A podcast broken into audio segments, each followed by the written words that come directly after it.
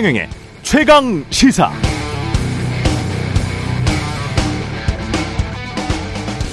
네, 민주당 전당대회 도중 두 번의 당원 개정, 개정 시도가 있었습니다. 첫 번째는 당원 80조 기소됐을 때 당무를 정지시킬 수 있다는 조항이었고 두 번째는 권리당원 전원투표를 최고 의사결정 방법으로 규정하는 당원 개정안이었습니다. 하나는 개정안이 당무위에서 의결됐고 하나는 아직 미정인 상태입니다.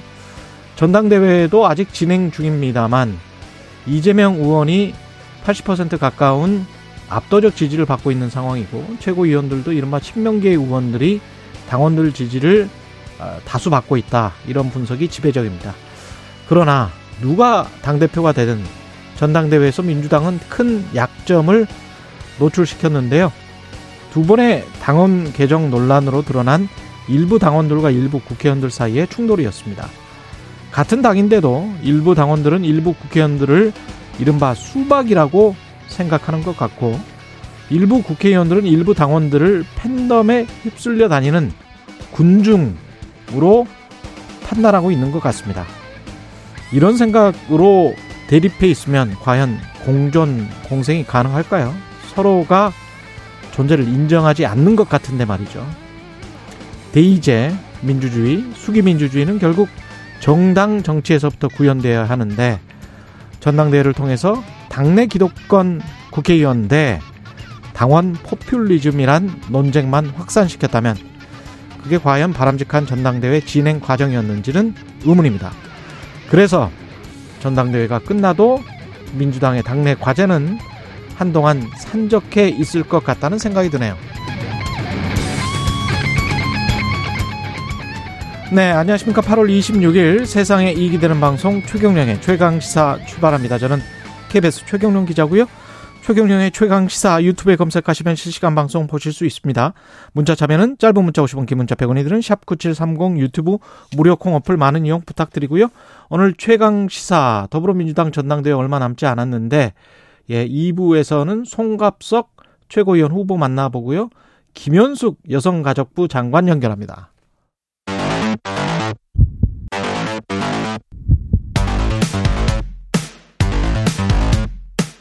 오늘 아침 가장 뜨거운 뉴스 뉴스 unboxing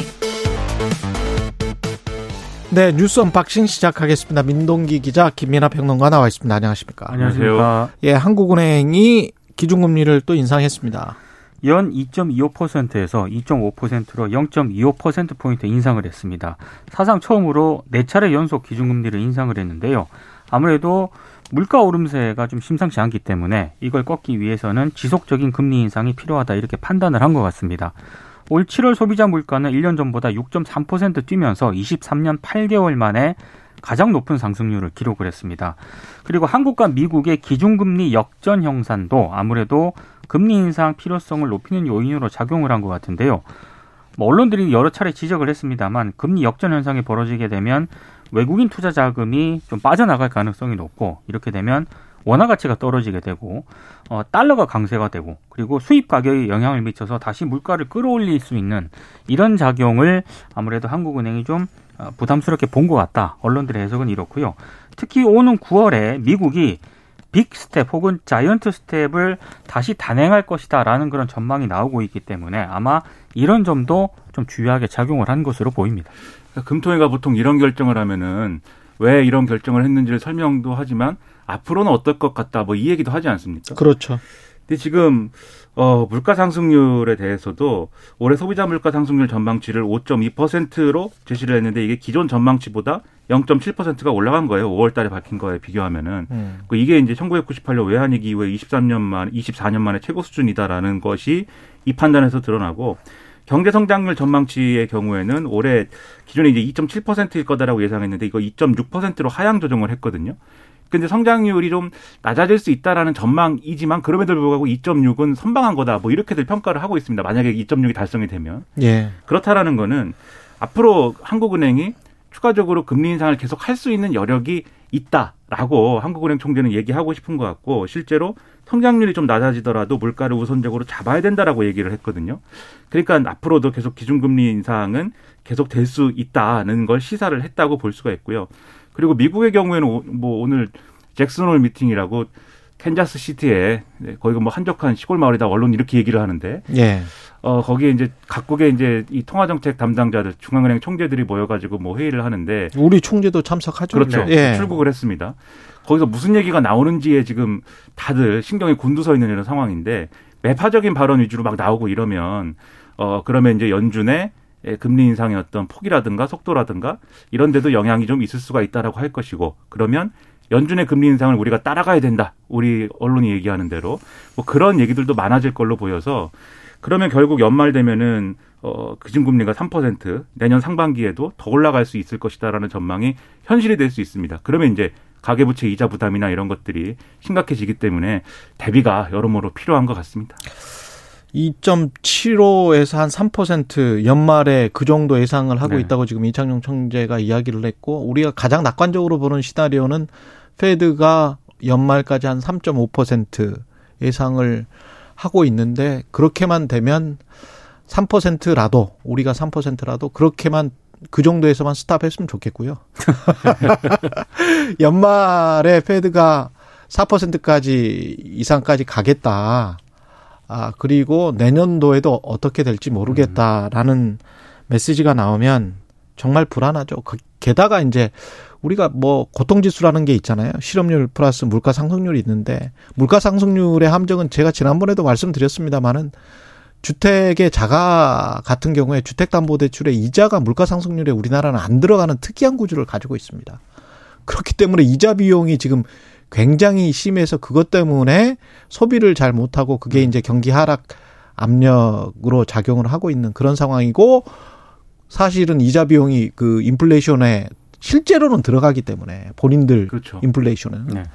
그래서 그게 사실은 고통지수에 사실은 들어가거든요. 다른 나라들은 미국 같은 나라들은 그걸 감안을 한다면 실제 중산층까지도 무슨 지금 어 중하층이나 뭐 이런 그 계층뿐만이 아니고 하위 40%뿐만이 아니고 중산층 뭐 한 7, 80%까지는 상당히 고통을 느끼고 있는 단계로 진입하고 있다.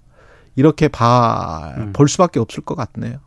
그러니까 아예 뭐 이렇게 소득 수준이 이제 충분치 않은 경우에는 음, 부채가 없기 때문에 그러니까 그것도 이제 꿀 능력이 있어야 꾸는 건데 그렇죠. 부채가 이제 있어도 이제 이런 이런 주택담보대출이나 뭐 이런 종류의 부채가 아닌 경우니까 그래도뭐 조금 뭐 파장이 덜할 수 있다고 보지만 거긴 또 다른 문제로 힘든 거고 빈, 빈곤층의 경우에는 그렇죠. 이제 중산층까지도 이 경제 부분에서 힘들다라고 하면 사실 내년까지도 이 경제 위기의 여파에 의한 고통이라는 거는 계층 구분 없이 전반적으로 아마 어려움이 닥칠 거거든요. 그러니까 아주 대기업, 아주 상류층, 아주 그렇죠. 고소득층 외에는 한 10% 제외하고는 같습니다. 기업의 경우에도 예. 얼마나 힘들겠습니까? 그러니까 이게 금리, 통화 이런 건 어쩔 수 없는 부분이기도 하지만 나머지 부분에 있어서는 정부가 적극적인 역할을 해서 이런 어려움들을 덜어줄 수 있어야 되는데 그런 대책들을 빨리 세웠으면 좋겠습니다. 그리고 언론에서 계속 지금 나오는 게 한계 가구, 한계 기업들, 우리도 그걸 강조를 하기는 했습니다만은 고 그쪽의 대출뿐만이 문제가 되는 게 아니고 이런 식으로 이제 계속 가고 자산 가격이 하락을 하면 중상위층의 과잉 대출이 분명히 문제가 됩니다. 그렇습니다. 네. 중상위층의 과잉 대출 그 굉장히 많이 땡겨서 받았고 그렇죠. 우리 같은 경우는 미국식의 또 에스크로 제도 같은 게 없어요. 그러니까 가령 신용 대출을 받고 네. 그 신용 대출로 사실은 부동산 아파트를 사거나 빌라를 샀잖아요. 그거 못 해요. 음. 그렇게 할 수가 없습니다. 왜냐하면 제3자 신탁기관 같은데 맡긴 다음에 음. 자기 신용 대출로만 쓰는 거를 확인을 하고 돈을 빌려주는 네. 제도예요.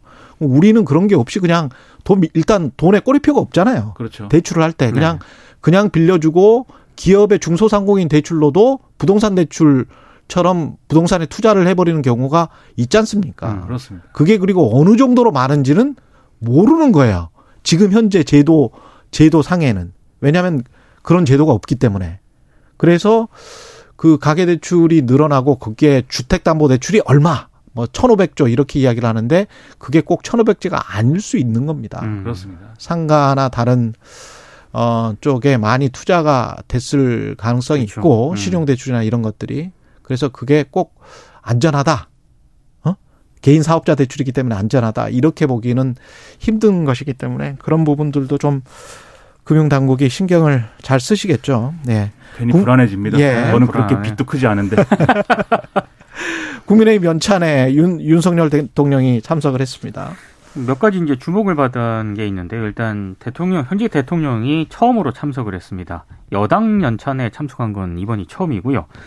일단 발언도 몇 가지 주목을 받았습니다. 원팀 강조하면서 상당히 좀 결속력을 높이려는 그런 행보를 보였는데 더 이상 뭐 이전 정권에 대한 어떤 그런 얘기라든가 국제 상황 핑계 이런 것들은 국민에게 통하지 않는다 이렇게 얘기를 했고 특히 이제 당정 관계를 두고 결속 단합 이런 표현을 많이 써서 수차례 one team을 강조를 했습니다. 재밌는 건 을지 연습이라 술은 못하지만 술 마신 거나 똑같은 마음으로 회포도 털면서 당정 간 튼튼한 결속을 만들어내자 이렇게 얘기를 했는데요. 실제로 어제 연찬회에서는 주류 반입이 금지가 됐습니다. 예. 그래서 아이스 아메리카노를 먹었다는 그런 얘기도 있고요. 예.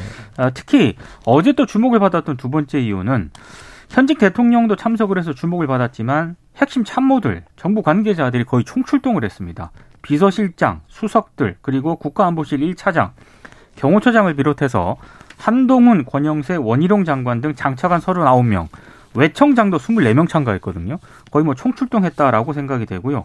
하지만 그럼에도 불구하고 어제 연찬에서 언론들의 스포트라이트를 받았던 것은 이 외부 강연자의 발언이거든요. 예. 이지성 작가를 비롯해서 몇몇 외부 강연자가 이제 어, 강연을 했는데 이지성 작가가 권성동 원내대표가 이제 그 이지성 작가의 부인이 당구 선수 차유람 선수입니다. 아, 그렇죠. 맞아요. 예. 예. 국민의힘을 도와주라고 이 부인인 차유람 선수에게 강요 아닌 강요를 한 이유가 뭐냐 이렇게 권성동 원내대표가 질문을 했는데 여기에 대한 답을 하는 과정에서 국민의힘에는 배현진 씨도 있고 나경원 씨도 다 아름다운 분이고 여성이지만 왠지 좀 부족한 것 같다. 김건희 여사로도 좀 부족한 것 같고 그래서 당신이 들어가면 4인방이 되면 끝장이 날 것 같다. 아, 이런 얘기를 했습니다. 이 앞에 또 무슨 얘기를 했냐면 예. 국민의힘에는 좀 젊음의 이미지와 아름다운 여성의 이미지를 이런 게 지금 부족하다 이런 취지로 또 얘기를 했거든요. 근데 이게 이제 발언이 좀 논란이 됐고 특히 당사자들 있지 않습니까? 예. 당사자들이 배현진 반박. 의원하고 예. 나경원 전 의원이 굉장히 불쾌하다 이렇게 해서 사과를 요구를 했는데 처음에는 무슨 문제가 있느냐는 취지로 이제 반박을 했다가 이게 논란이 커지니까 아, 이지성 작가가 결국에는 이제 정중히 사과 드린다라고 입장을 내놓았습니다. 왜 이런 얘기 이런 얘기는 술자리에서 술에 취해서 해도 아마 어 좀 손가락질 받을 만한 그런 얘기인데 예. 이런 얘기를 그- 많은 사람들이 모인 그 국회의원들이 모인 자리에서 당당하게 앞에서 이제 했다는 거에 대해서는 상당히 의문이고 더 황당한 거는 이제 그러면 이게 강연의 주제가 있었을 거 아닙니까? 음. 근데 이제 강연 주제가 인공지능에 대치되지 않는 정당을 만드는 법 뭐 이런 건데 이게 이제 인공지능에 대치되지 않는 것하고 뭔 상관인지도 모르겠고 근데 언론이 취재를 했는데 이 작가 이지성 씨는 그런 주제인 줄 몰랐다라는 얘기도 하고 그래서 전반적으로 이 강연의 기준이 뭐냐는 저 의문이에요. 다만 이제 다른 강연들은 뭐 좋은 얘기도 있었던 것 같습니다. 그래서 연금 개혁에 대한 강의도 있었고 아, 어. 그다음에 뭐 윤희숙 전 의원의 어떤 경제 관련 현안에 대한 강의도 있었고 거기서 뭐 쓴소리도 하고 이런 좋은 자리들이 있는데 예. 연찬에만 하면 하여튼 이런 구설수가 하나씩 나와요. 그래서 지난번에도 황교안 대표 때도 이제 그렇죠. 일부 여성 당원들이 나와서 이제 뭐 축하 공연 비슷한 걸 했는데 거기서도 부적절한 퍼포먼스가 있어갖고 논란 한 번 됐었거든요. 그러니까 이런 젠더 의식이라든가 이런 이런 감각들이 여전히 좀 어, 보수 정당에 있어서는 어, 뭐 더불어민주당이라고 뭐 잘 되는 것도 아닙니다만 보수 정당이 상당히 아직도 낮은 수준이다라는 걸 보여주는 사례라는 점에서 이런 것들을 좀 고칠 결심 이런 것들을 해야 될 것 같고 그리고 대통령이 이제 이 여당 연찬회, 그러니까 연찬회라 그러면 굉장히 품위 있는 이름이지만 결국 워크샵 이런 거 아니겠습니까? 예. 그렇죠. 여기 참여하는 게 이제 맞냐 이런 논란도 있어요. 오늘 신문들 보면은 음. 한겨레 신문, 경향 신문 이런 데서는 이게 이례적으로 현직 대통령이 여당의 이런 행사에 간 것은 어 예를 들면은 당정 관계나 이런 데 있어서는 이게 별로 좋지 않은 영향일 수도 있다. 그러니까 그 전에 이명박 전 대통령이나 박근혜 전 대통령이 갔었나요? 안 안 갔고. 안 갔죠? 그분들은 이제 보통 청와대로 어. 여당 지도부로 불렀죠. 이렇게 예. 이제 소통을 했는데 그래서 여기에 간 것은 이례적이고 그리고 이게 당심을 윤심이 흔드는 거 아니냐 뭐 제목을 이렇게도 썼더라고요. 그래서 그런 비판과 우려가 있는데 이제 다만 이제 간 거 자체를 놓고 뭐 이렇게 어 옳다 그러다 얘기를 하기보다는 거기 가서 어떤 얘기를 했고 어떤 것들이 작동을 하는가가 중요한 것 같아요. 그렇죠. 근데 일단 네. 윤석열 대통령이 여기서 한 얘기는 저는 좋은 얘기라고 생각을 합니다. 어, 이, 더 이상 전 정부 탓만 해서 될 것은 아니다라고 얘기를 했는데 사실 이 얘기를 취임 100일 기자회견 때 했어야 되는 얘기거든요. 그때 그때는 전 정부를 비판하는 뉘앙스가 좀 몇 번 들어갔었는데. 그 전 정부의 어떤 정책을 고친 게 이 정부의 성과다라는 그렇죠, 취지의 그렇죠. 주장을 굉장히 길게 했기 때문에 너무 자화자찬을 해서 예. 많이 받았죠. 취임 100일 기자회견에서 이런 얘기하면서 저는 앞으로 전 정부 탓하지 않겠습니다. 음. 그리고 뭐 글로벌 경기 이런 얘기 안 하겠습니다. 국민만 보고 민생만 보고 갑니다. 이렇게 얘기했으면 예. 국민들이 상당히 이제 기대를 품을 수 있었을 텐데 여당 연천회에 가서 이제 이렇게 얘기를 한 거 이런 것들이 잘 상황과 메시지가 안 맞는 것 같아요. 그래서 보완이 필요할 것 같고 음. 그리고 혹시라도 이 자리에서 만약에 윤석열 대통령이 전당대회 관련 얘기나 이런 걸 했으면 진짜로 이제 당심을 윤심이 흔드는 꼴이 됐을 텐데 다행히 이제 그런 얘기는 안 한 것 같고요. 이제 주로 이제 어 좀 하나가 되자라든지 이런 얘기를 했다는 점에 있어서는 이례적인 행보이긴 하지만 음. 뭐 당심이 장악됐다라든지 물론 장악이 됐다는 평가는 다른 부분에서 가능한 것 같지만 연찬을 해가지고 그 얘기하기는 좀 문자가 문제가 있었죠. 그렇죠, 그렇죠. 예, 권성동 원내대표의 문자, 뭐 대통령의 뜻을 받들겠다 그거는 잘못된 표현이었던 것 같고요. 그렇죠. 예. 연찬에는 정말로 말 그대로 음. 국민과 민생을 챙기는 단합된 어떤 자리를 만드는 자리로 만들었으면 하는 바람입니다. 뭐 계속 하고 있는데 예. 민주당 당원 80조 개정안이 의결이 됐습니다. 당무위에서 의결이 됐고요. 네. 예. 당원 80조 개정안을 어제 의결을 했고요. 다만 그 지난 24일에 당 최고 의사결정 권한을 기존 전국 대의원 대회에서 권리당원 전원 투표로 바꾸는 내용이 담긴 당원 14조 2항이 있지 않습니까? 이거는 부결이 됐기 때문에 아무래도 부결의 이유가 이거 때문이라고 비대위가 판단을 한 것 같습니다. 그래서 요거는 썩 빼고 이제 당원 80조 개정안만 어제 의결을 했거든요. 근데 비명계 이른바 비명계 의원들이 어, 재의결 과정에 좀 절차가 하자가 있다 이렇게 반발을 하고 있습니다. 특히 이제 박용진 의원 같은 경우에는 원래 민주당의 당규상 중앙위 소집에는 5일이 필요한데 어, 다시 이제 오늘 내일 어, 수기와 토론이 불가능한 온라인 중앙위를 하겠다고 발표를 했다. 중앙위를 다시 소집해야 한다면 안건에 대한 질문과 토론이 가능한 오프라인 중앙위원회를 소집해야 한다. 이렇게 좀 지적을 했고요. 특히 이제 또 다르게 좀 지적되는 문제가 한 번 부결된 안건을 다시 올리는 것에 대한 비판이 좀 제기가 되고 있는데요. 그러니까, 그러니까 일사 부재의 원칙이 어긋난다는 그런 지적입니다. 예. 그러니까 비대위가 판단하기에는 권리당원 투표 우선제가 문제가 돼서 중앙위 통과가 안 된 것으로 보고 있는데 일단 그 부결이 된 게 그 내용 때문인지가 확실하지 않다는 게 이제 비판하는 쪽들의 이제 주장이고요. 특히 박용진 의원 같은 경우에는 당원 개정안은 전체가 통으로 부결된 사안이다.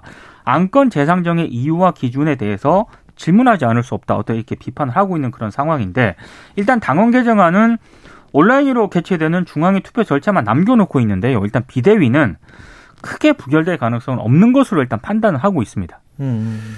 이게 일단 저는 당원 개정을 뭐 이런 식으로 처리하는 것 자체에 대해서 이제 부적절한 정치적인 맥락이 지금 형성이 돼 있기 때문에 그런 것들을 별로 신경 쓰지 않고 굳이 이걸 밀어붙이는 이유에 대해서 상당히 비판적인 생각을 하고 있습니다. 그러니까 잘 이해가 안 돼요. 이걸 왜 이렇게 해야 되는지는. 당원들이 요구를 하니까 한다. 이게 이제 입장이겠죠. 그렇죠. 근데 당원들의 요구가 혹시라도 예. 전체적인 뭐 당의 어려움을 더 가중시킨다든지 음. 또는 사리에 맞지 않는다든지 그렇다고 하면 책임 있는 정치인들이 당원들을 설득을 하려고 나서야 되고 이 지점입니다. 네, 예. 그러면서 당원들이 마음을 돌릴 수 있도록 하는 여러 근거들을 제시를 하고 뭐 이런 게 돼야 되는데 무조건 당원이 요구를 한다. 그러니까 어 우- 근데 당원의 요구가 우리한테 유리한 것 같으니까는 우리는 당원의 요구를 반드시 받아들여서 한다고 주장한다라는 쪽과 음. 당원들이 뭐, 뭐, 당원들이 하는 것은 포퓰리즘이다. 뭐 이렇게 해가지고 반대하는 쪽과 뭐 이렇게만 얘기를 하고 있으니까 음. 저는 왜 그런 싸움을 하고 있는지 잘 이해는 안 됩니다. 근데 다만 이제 절차적으로 이게 부결된 안건을 다시 올린다 뭐 이래갖고 불, 일사부재의의 원칙에 어긋난다라는 비판에 대해서는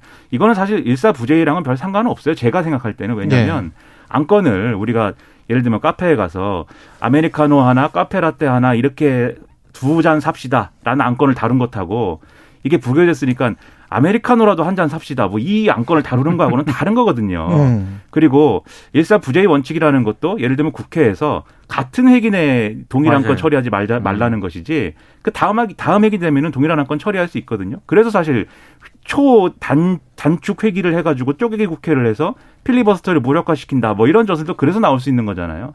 그러니까 그런 거를 감안해 봤을 때 이게 일사부재이다 뭐 이런 거는 비판에 맞지 않고 다만 충분한 수기가 됐느냐. 그리고 이런 것들을 추진하는 거에 있어서 정치적인 어떤 여러 가지 맥락들이 왜곡되지 않도록 하는 그러한 논의가 가능한 거냐에 대해서는 여전히 의문인 것이라서 상당히 뭐 민주당의 지금 상황이 어, 국민들이 볼 때 신뢰를 다시 줄 수 있는 상황인 거냐에 대해서 상당히 우려가 많이 됩니다. 저는 민주당이 진짜 놓치고 있는 게 하나 있다고 봐요. 예. 그러니까 민주당 전당대회를 앞두고 지금 이 모든 과정이 좀 벌어지는 거잖아요. 그렇죠. 근데 민주당 전당대회 과정에서 앞으로 민주당이 어떻게 할 것인가? 그렇죠. 뭐 정책적으로 뭘 어떻게 할 것이다. 어떤 쪽에 가치를 둘 것이다. 이게 이 부분의 논쟁이 형성되는 게 아니고 음. 전당대회 과정에서 맨날 그 언론의 주목을 받았던 건 뭐 당원 개정안에 뭐 부결이네 이걸 또 뭐 재 재논의를 하네 이런 것만 지금 좀 부각이 됐거든요. 그렇죠. 그 밖에서 국민들이 볼 때는 좀그 문제라고 생각합니다. 네. 이게 우리의 삶하고 무슨 상관이 있는 거냐. 물론 전당대회라는 게 음. 당원들이 자기 지도부를 뽑는 뭐 그런 당, 당 조직이 자기 지도부를 뽑는 것이긴 하지만 적어도 그 과정에서 국민들에게 새로운 비전을 보여주고 그렇죠. 앞으로 그렇죠. 우리가 이렇게 이런 지도부 뽑아서 이렇게 거듭날 테니까 지지를 한번 해 주십시오. 이런 음. 게 있어야 국민들도 관심을 가지고 민주당에 다시 신뢰를 보낼 텐데 재집권이 실패했으니까. 그렇죠. 전혀 그런 맥락이 아니고 자기들끼리만 이해하는 얘기를 하는 것처럼 비춰지거든요. 저는 이번 전당대회를 누가 대표가 되든 좀 망쳤다라는 생각이 벌써 들기 시작했습니다. 검찰 공화국이 되고 있다. 내부에서는 뭐 그런 어떤 우려, 그 다음에 공포감 이런 것들이 실제 하고 있는 것 같은데 국민들이 느끼는 검찰 공화국이 되고 있다는 우려나 공포감이 일반 당원들, 민주당 당원들의 그것과는 같지는 않는 것 같아요. 그 그렇죠. 정도와 강도가. 그렇다면 미래에 진짜 어떤 사건이 발생을 하고 그 사건의 진실이 정말 말도 안 된다 이건 그렇게 하면 그때 가서 밝히면 되고 그때 가서 탄압을 뭐 만약에 탄압을 당한다면 탄압을 당하면서 국민들과 당원들을 설득하면 되지 않을까 싶거든요. 지금 그 상황이 지금 윤리 심판원에서 원래 하는 거였잖아요. 네. 결정을. 그걸 당무위로 다시 바꾸고 이 과정 자체가 뭔가를 전제를 해놓고 하는 것 같다라는 그런 생각이 안 들 수가 없어요. 이게 맥락이. 그래서 그럼 왜 정, 사건의 진실이 나오지도 않는데 자꾸 이런 일을 할까? 그리고 그때 당, 그때의 미래 국민 여론에 관해서도 충분히 검토를 해서 그때 만약에 당무를 정지할 만큼 사안이 심, 심대하다라고 하면 당무 정지하는 게 맞죠. 그렇죠.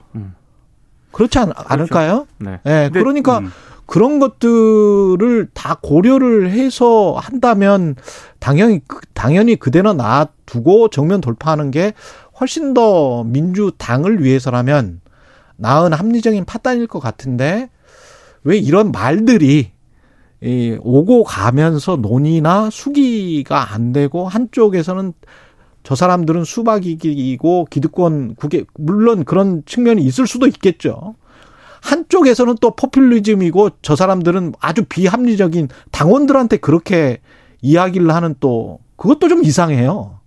그러니까 둘 다 이상한 거야 지금. 그러니까 이게 예. 전당대회라고 하는 게 예.